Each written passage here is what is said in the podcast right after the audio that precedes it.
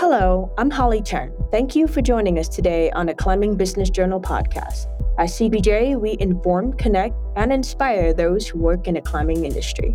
Today, we're talking to route setter Sierra McMurry. We talked about everything from the sustainability of a route setting career, self care for setters, and communication techniques on sensitive topics route setters might encounter in a workplace.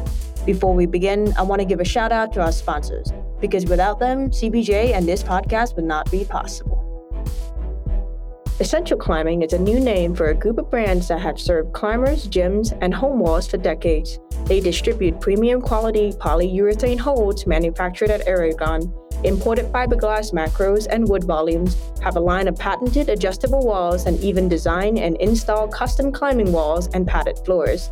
Their brands include Kumiki, Everactive, Expression, Squadra, Lapis, and Axis. Learn more at essentialclimbing.com. Strati Climbing installs and refurbishes incredible landing surface for climbing gyms, rec centers, schools, and home walls. Since all floors wear down over time, Strati often works with facilities to resurface old landing areas, extending the life, and to save money to avoid the landfill. Family owned and operated, the team at Strati have been installing padded floors for over a decade. Learn more at straticlimbing.com wondering whether you can give the audience a little bit of background, Sierra, maybe your years of climbing, your kind of origin of who, what, when, where, why. Yeah, thanks, Holly. I'm Sierra. My pronouns are they, them. I have been climbing for, I think, six years, maybe a little over six years now.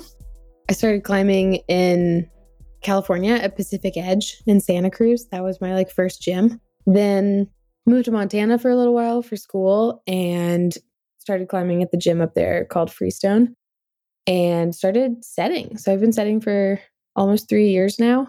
So six years of climbing and three years of setting experience. That's great. Um, do you have any notable influences, people that really, really played a huge role in how you developed as a setter early on? That entire gym up there and the entire crew was super influential on my setting experience and my setting style and how like I approach a setting day. Specifically, Aaron Nicholson, Carson Wild, and Scott Goodwin up in Missoula. They have always been so supportive, really believed in me, but then also challenged me a lot too. Mm-hmm. You know, I think like shorter climber and I have specific strengths and very specific weaknesses. And they always challenge mm-hmm. me to like kind of look beyond that with my setting and just gave me the opportunity, which I was so appreciative of and like respected me and my opinion, even coming into it with so little setting experience, which I always was super, super grateful for. And those guys up there are definitely the yeah. Yeah. That's always great to hear when people have a great first setting experience. Um, mm-hmm. Um, is there one big philosophy that you've taken away from that crew that you still use in your everyday setting now? I think we all learned a ton about communication. You know, I think the old school style of things in the past, even at Freestone, was very much, you know, like the the highly sarcastic, a little bit of a maybe broy vibe isn't really the best way to put it, but just like masculine energy for sure. Yeah. Feedback in this really like indirect and maybe at times not really supportive way. And I think we all changed a little bit in our crew and and changed the way that we talked to each other and the way that we gave feedback and what we were really trying to say like I think our communication really, really improved over the years and learning when to like, you know, have that playful banter and learning when to get serious and really talk about something and be professional and respectful. And I think our communication was really, which developed over time, was really the biggest thing that led to such a supportive experience overall. Absolutely. I think communication is something that a lot of setting crews are maybe not looking immediately, but it's mm-hmm. one of the biggest aspects of any well functioning crew, like setting or not, really, right? Yeah, we're all supposed to learn how to exactly. talk to each other. So, at this point in your career, can you offer some uh, like insights or thoughts on the current professional standard of the setting industry right now? We know that you know gyms here and there have different ways of approaching things. There's some gyms that use the three rope system, one rope, and ladders. What are your thoughts in terms of where we stand right now? I've set at a couple gyms now, either as a guest setter, new gyms moving around. I've definitely seen it done in a lot of different ways. And I think that's kind of the tricky part. I do see that we're all collectively like moving in a very specific direction. I think some gyms are getting there faster than others, but everyone seems to be aware that like there's a certain level of professionalism that now has to start showing up in setting crews mm-hmm. and and you know that professional professionalism a lot of times looks like a certain level of respect certain level of communication style and i'm seeing it in a lot of ways like sure the technical way of you know i think we're we're all getting to the point where it's like ooh okay like rigging ropes can be kind of dangerous sometimes and i think we all maybe need to have like a better standard for it. I do think we are trending in that direction too. I think the professionalism is kind of changing interpersonally more than anything. There's this collective understanding of you know a lot of new faces are showing up at gyms and a lot of new people are showing up in the climbing communities and we need to mm-hmm. adapt and learn how to welcome those people and welcome those new setters. And to do that, we got to learn how to communicate effectively and appropriately and you know how to handle relational repairs and conflict and things like that. And i think gyms are slowly moving to understand how to be more inclusive and that level of professionalism. And some are getting there more than others you know? And and I, I think too like there's that old school style of things i think is just is changing mm-hmm. a little bit absolutely sure. is there anything of that old school ethic that you think we should keep moving forward the old school stoke but also maybe some of the old school humility a little bit mm-hmm. i think there's like some of that old school of like oh this is you know kind of silly and we're all just like showing up here to you know some sort of rock mm-hmm. gym and putting stuff on the wall and I think that humility is like still really important to hold on to. Mixed in with that similar like stoke and grit, I think is really helpful. For one, I'm a big believer of tradition, but I also know that as times change and, you know, styles change, sometimes that stuff won't continue to go forward with us. But it's so much part of that old school work ethic and mentality of putting your head down and just working that I do respect. And I hope that that continues to follow us as we develop as an industry for sure. When we chatted before in person, you mentioned that you don't know if route setting is going to be a lifelong career for you. And from my experience of other route setters out there, I know that a lot of people have echoed a similar thought. Can you elaborate that a little bit more? For example, what do you want to see in the industry to make you think that this can be a lifelong career, like sustainability wise?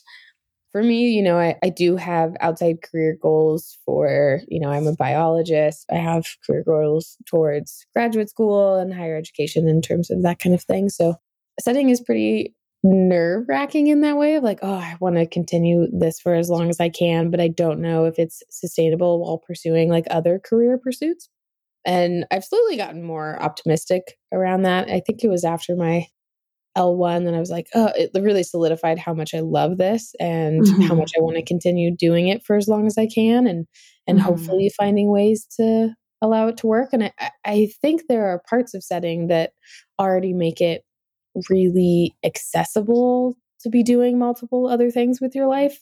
Being a part-time setter and coming in a couple days a week and maybe more mm-hmm. flexible hours and a flexible schedule allows for you to be able to pursue those other passions and have it be something that you can continue doing for as long as you want. It's taking it to that next step that can sometimes feel like, oh, I don't know if I'm in the right life stage for that because it is such a commitment. It it does require a lot of finances, you know, like to be going to these clinics, to be traveling for comps and or to like even be taking jobs at gyms and that's the tricky part that I've seen a lot of people kind of get nervous about is the the decision to go from like yeah i'm a part-time setter i'm also doing this other gig on the side and thing like that to i'm dedicating my life to this mm-hmm. i think mm-hmm. is really the spookiest part because there's so many unknowns to it and we haven't really seen it demonstrated for very long of what a sustainable long lasting highly enjoyable career and setting looks like. I think a lot of mm-hmm. us haven't been exposed to forever career of it for most of us. So I don't really mm-hmm. know what it looks like and I don't know how possible it is in terms of yeah, the amount of time commitment and the pursuit of other things. And I think there's just like a two woods diverged and two paths diverged in a yellow wood or whatever the the story mm-hmm. is. And yeah, I feel like you get to the fork in the road and you kind of have to decide of like, okay, am I really taking this to the next level or am I gonna let it be something I'm doing part time? I get that a lot. Um, I know a lot of route setters have mm-hmm. other part time jobs on the side, myself included. I do a lot of writing work on the side, and you say you do a lot of biology work on the side. So, for the setters who are in this fork in the path when they are trying to decide whether or not they want to go all in and maybe pick up other gym duties like coaching or maybe progress into a head setter role someday, what kind of advice do you have to offer for them and how to make this decision? Maybe questions that you asked yourself I think for me it's it's kind of weighing those other passions like biology is something I don't want to lose and I do have a higher priority for it than setting and I mm-hmm. think that's important for me to understand when it comes to my like future choices. It's just the reflection of like okay what is most important to me like what do I want to prioritize what do I see myself doing in 10 years and if setting is one of those and if it's on the top, top priority list where you're willing to make sacrifices for it, then I mm-hmm. think that's ultimately the best thing to understand. And to be able to understand that means you can make the right choices for it. Make the right choices in terms of like, okay, yeah, maybe I'm willing to relocate for a really good position. Maybe I'm willing to spend this money in my savings to be able to go to this clinic. It's understanding where that priority lies for you and and also that it's not a terrible thing if it's not the top thing on your list. Even if like yeah, you've got some other things you want to pursue professionally that it can't you can't have like a a fulfilling and enjoyable setting career. Like you absolutely can even if you decide to not, you know, one day be a salaried head setter. Those are really great questions and I'm sure a lot of setters out there are asking themselves that question. You mentioned sacrifice. I think a lot of setters say that a sacrifice that a setter might make is sacrificing their own training and climbing. I'm wondering if that's something that you're dealing with, have dealt with, or is trying to balance right now. Absolutely. 100% one of the biggest sacrifices that you make when it comes to setting.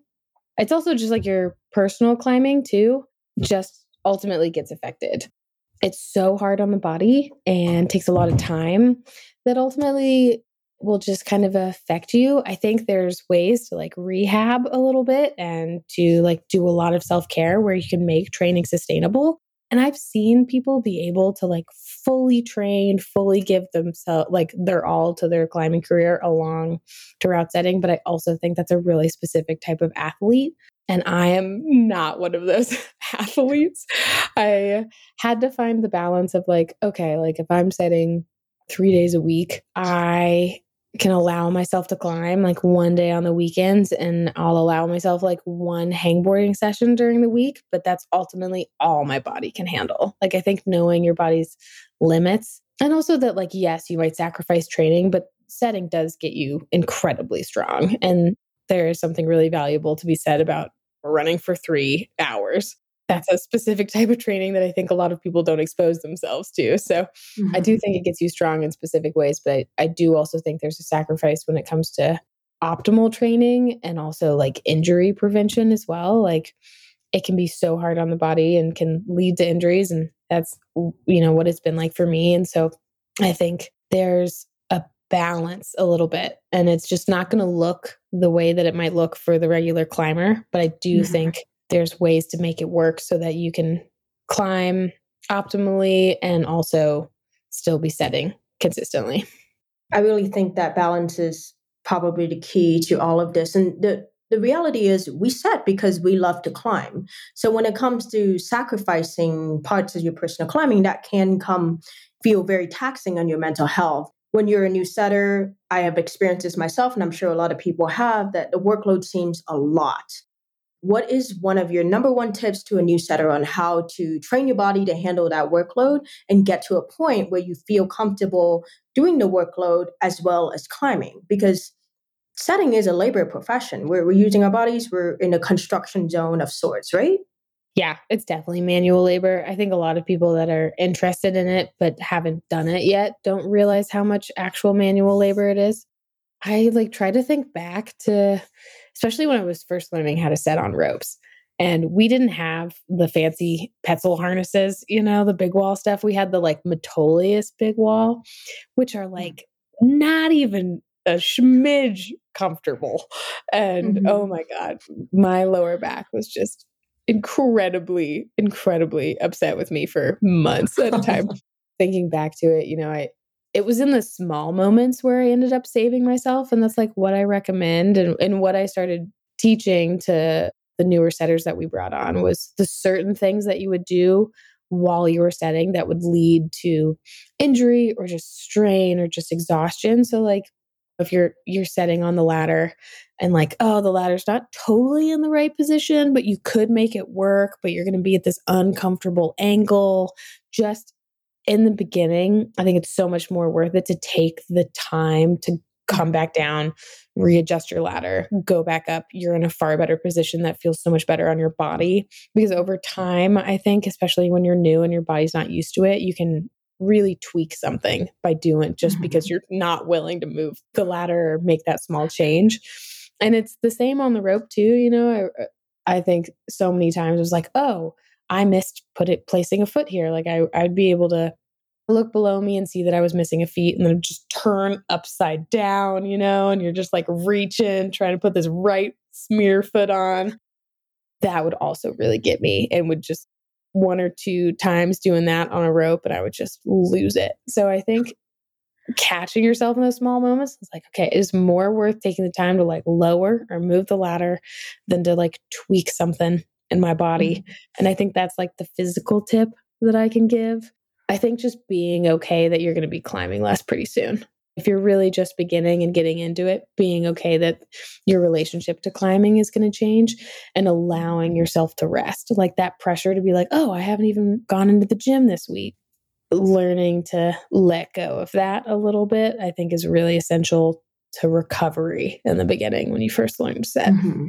I think when you put your passion and your career together that's that's always hard right like thinking mm-hmm. about what you just said about the foot chip and turning upside down one thing that i really like to do and i'm sure you do this too is i put a foot chip where it's sort of where it's supposed to be but i leave mm-hmm. it sort of hanging out of the wall so i know it's not tightened mm-hmm. i know it's not where it's supposed to be and on the way down i get it these small things that help sure. a setter right right exactly yeah. even putting a bolt or just like writing a note in your phone, maybe of like, okay, fourth draw, three bolts to the right, needs a foot, you know? And it's just like, you're not willing to lower, you're not, you know, just like put a note in your phone, create a rule for yourself or something, mm-hmm. anything yeah. to like, yeah, save the body a little bit. It's like doing the work now so you save yourself later on in your uh-huh. career, right? He really talks about this either. Like, I feel like I, I did not know about these like really, really small things that show up so consistently every day. And and I see new setters doing it all the time and I like wince thought of it of like, mm-hmm. oh, it's gonna hurt your back so bad, you know. And I think it's important to talk about too.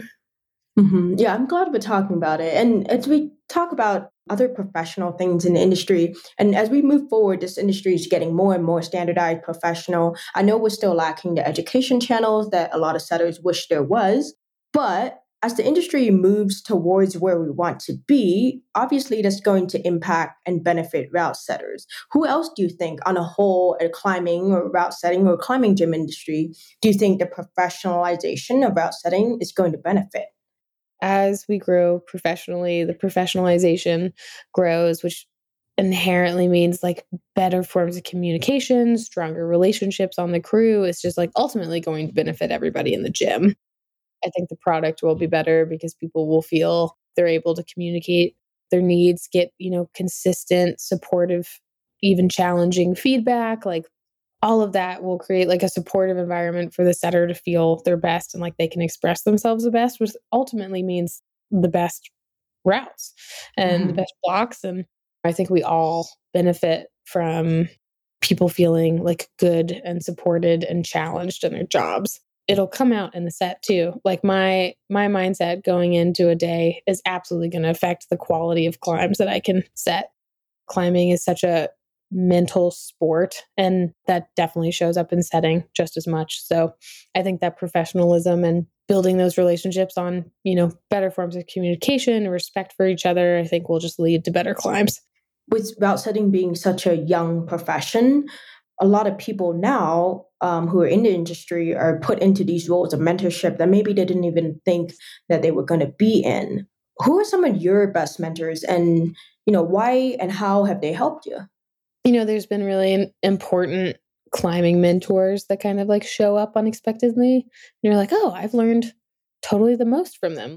One of my closest friends up in Montana, I learned a lot about how to find the joy in climbing again after a while. You know, I, I was starting to get pretty serious about it and feeling really focused, but that was also draining me in a way. And I connected with a friend who like helped me reconnect with the joy and like childhood enthusiasm of climbing, you know, by just like rolling around and falling off and giggling and like finding the joy again, which I think has probably been one of the biggest lessons that I had to relearn. And so mm-hmm. they've definitely been a huge mentor to me. And then also, I think, yeah, like my crew up in Missoula was just learned a lot. And I think learned a lot about also how to remove my own attachments, I think, to settings sometimes. You mm-hmm. know, like you, you get started, you get really attached to your climbs, you get really attached to this identity as well. And I think they were really able to help me like ground myself in terms of like, I am not a strong compression sloper climber. And I can learn how to set it, but that might not mean I can like forerun it effectively. And what that looks like and how I, you know, maybe communicate that a little bit when it comes to, you know, trying to figure out a grade for something or, you know, I think they were really helpful in helping me also find some of that humility and learning how to know when to take feedback and also know when to challenge it, I think was huge. And especially after some time when I got like more comfortable and, you know, learned my own things, it was like, okay, like I know how to be like, hey, this isn't my strong suit. This is my best guess this is what I can give you. And also like a little bit of pushback too of like, oh, I, I kind of disagree and here's why. And let's have a conversation about it. So I do think the biggest skill that I learned was like, yeah, how to give back feedback, how to receive feedback and knowing when to challenge it at times. I really like that. It kind of goes back to the beginning when you were talking about one of the biggest takeaways from that crew in Montana was communication, right? Mm-hmm. It's all about knowing how to express yourself with the crew in Montana helping shape you into the setter who you are today, what do you think we as an industry can do now to become that crew for the incoming cohort of setters? I think there's a couple of things. One, just highly advocate for climbing gyms to get a HR representative. there are going to be like interpersonal conflicts sometimes. There are going to, it's just like this is a workplace. It should also be treated like a workplace. I think a lot of times gyms kind of have this like, oh, we're a family, but that can lead to a lot of like cross boundaries or some wiggle room. And I think like understanding that this is a profession, that this is an important, respected profession is really essential. And that requires an HR department.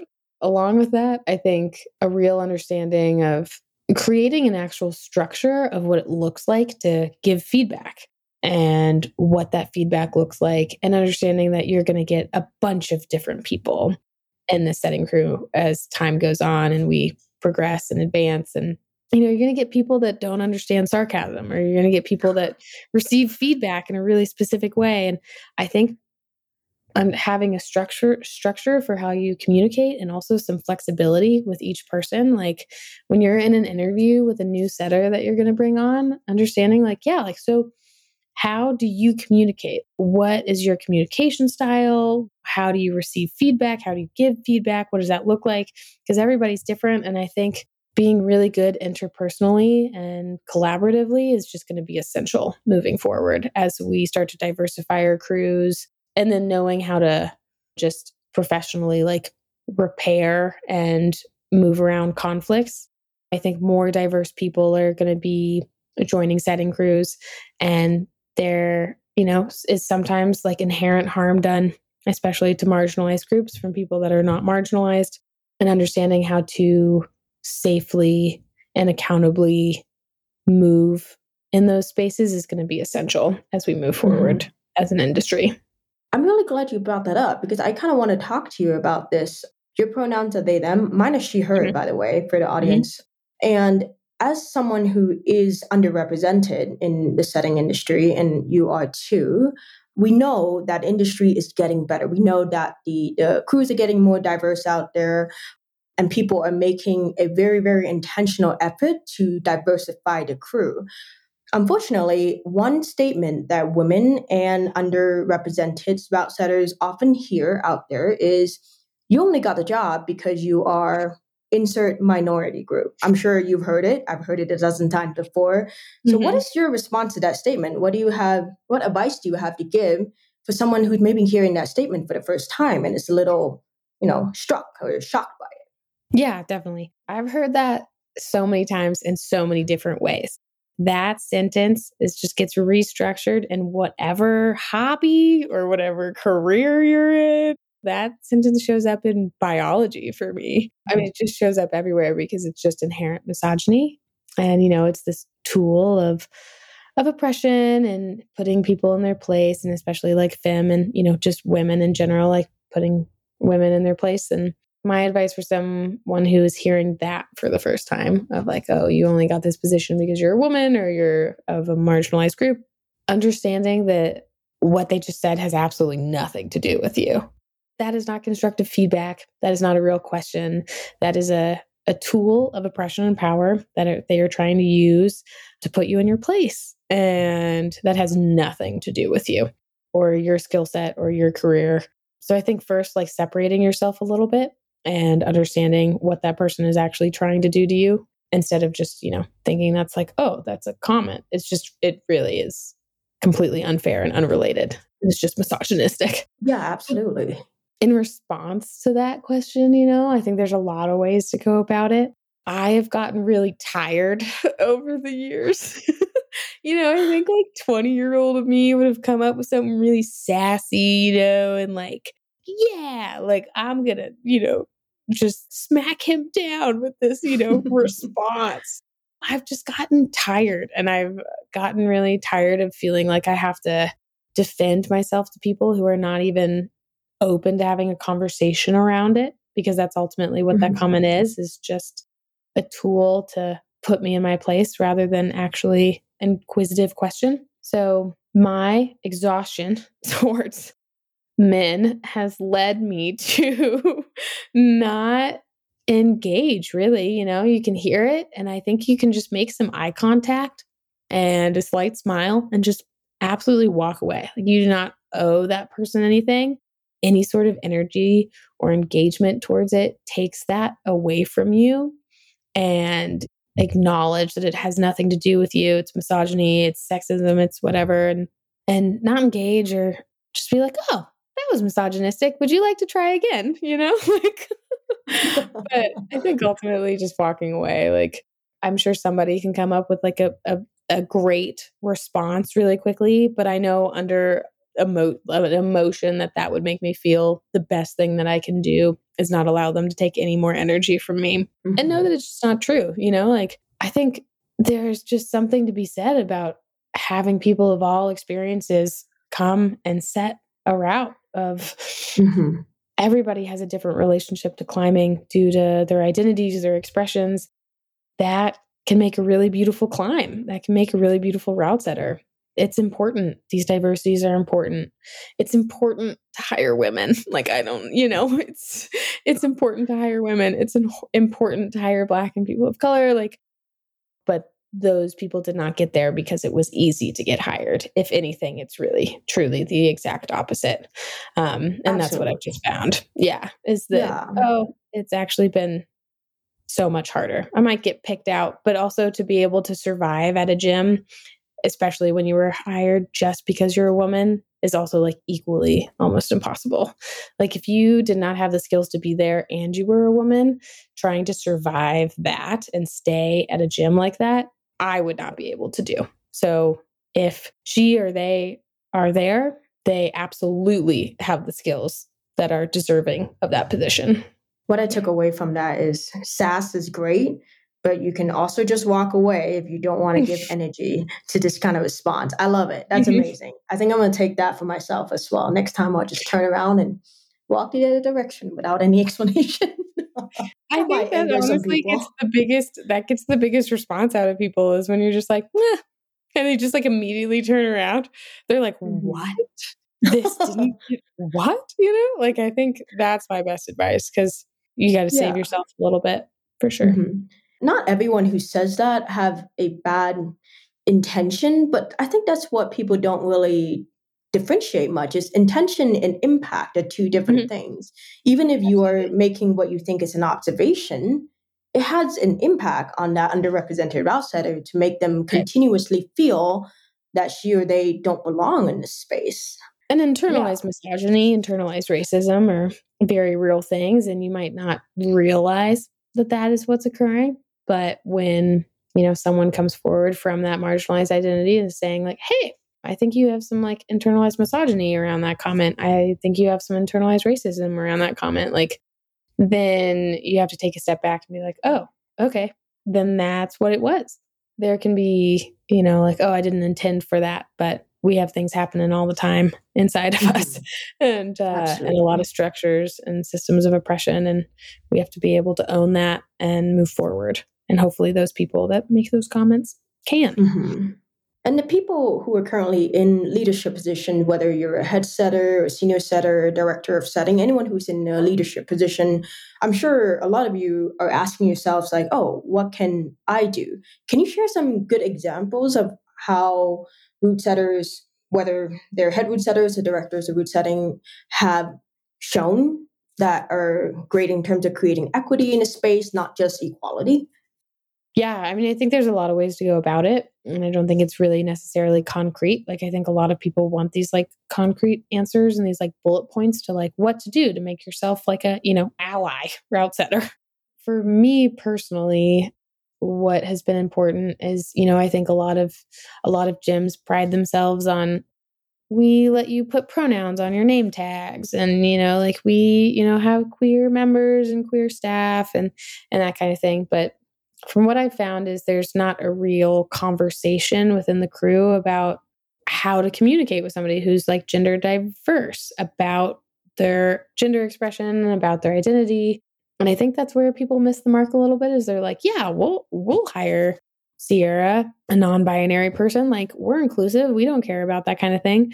But then what they don't do and what oftentimes happen is that doesn't necessarily mean that there's space and their language is safe for a non binary person. They either don't know how to use they them pronouns they don't know what the difference between gender and sex is you know or or even just how to ask somebody about it in a way that you know somebody's comfortable with and what you can ask and what you shouldn't ask and i think that's where a lot of places miss the mark is having an actual conversation with your crew before you hire people of marginalized identities and talk to them and give them resources so that they are safe people to work around.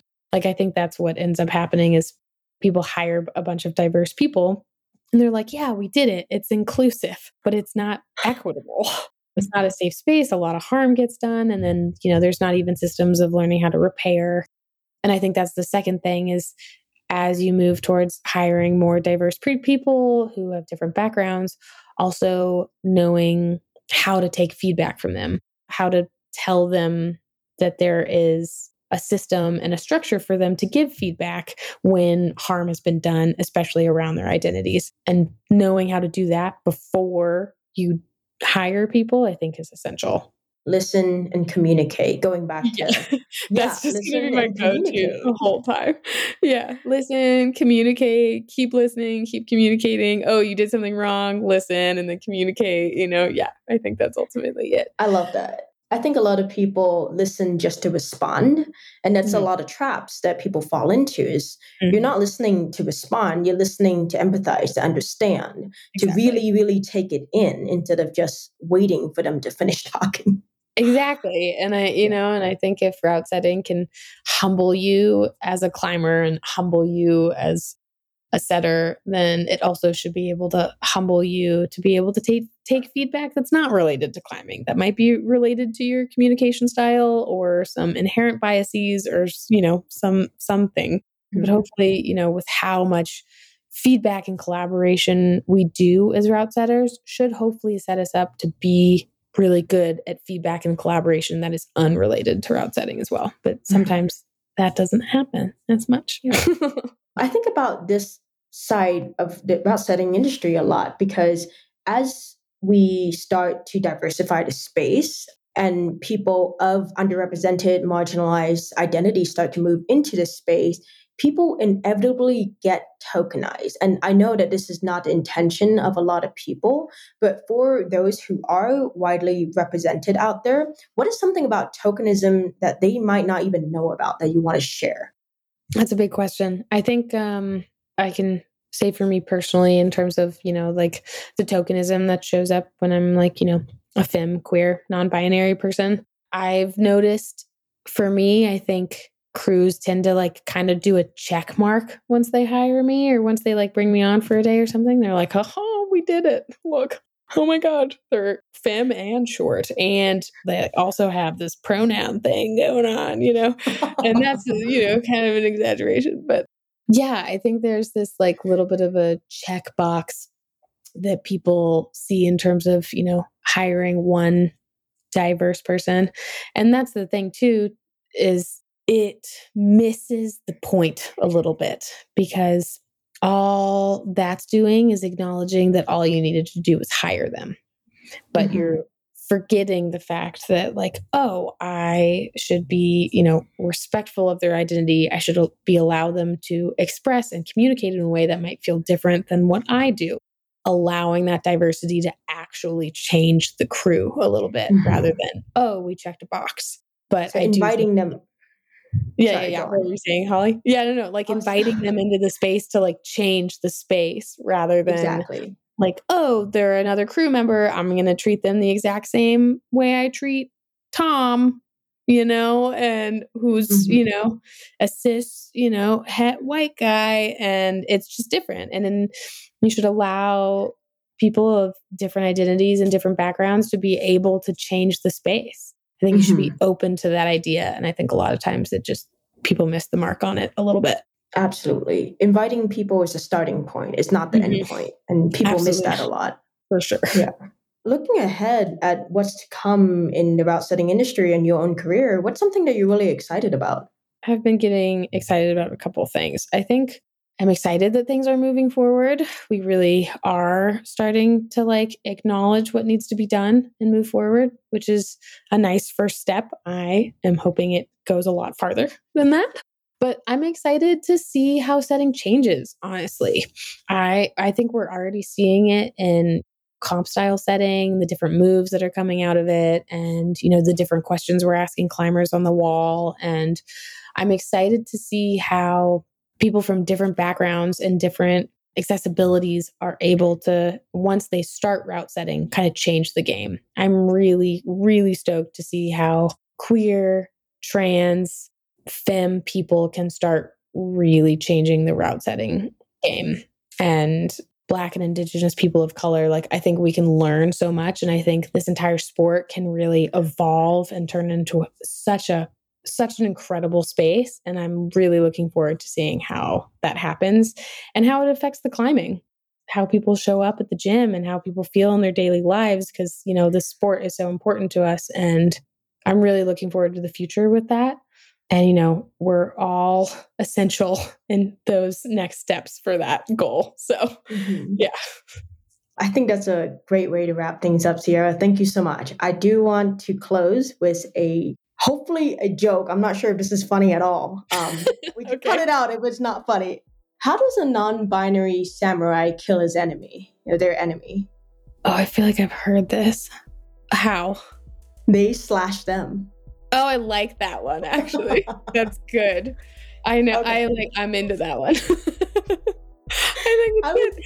I think I was heard a couple where I know I've heard a couple where I'm like, oh, okay, uh, but that one it's like it's it's they slash them. It's incredible. I really like it. Thanks for listening to today's episode with Sierra. Conversations like these really make me appreciate what I do. Check us out next time. We'll be back with another episode and another guest soon. If you enjoyed what you heard, share this with a friend, tell a coworker, or give us a shout on social media. Thanks again. Until next time.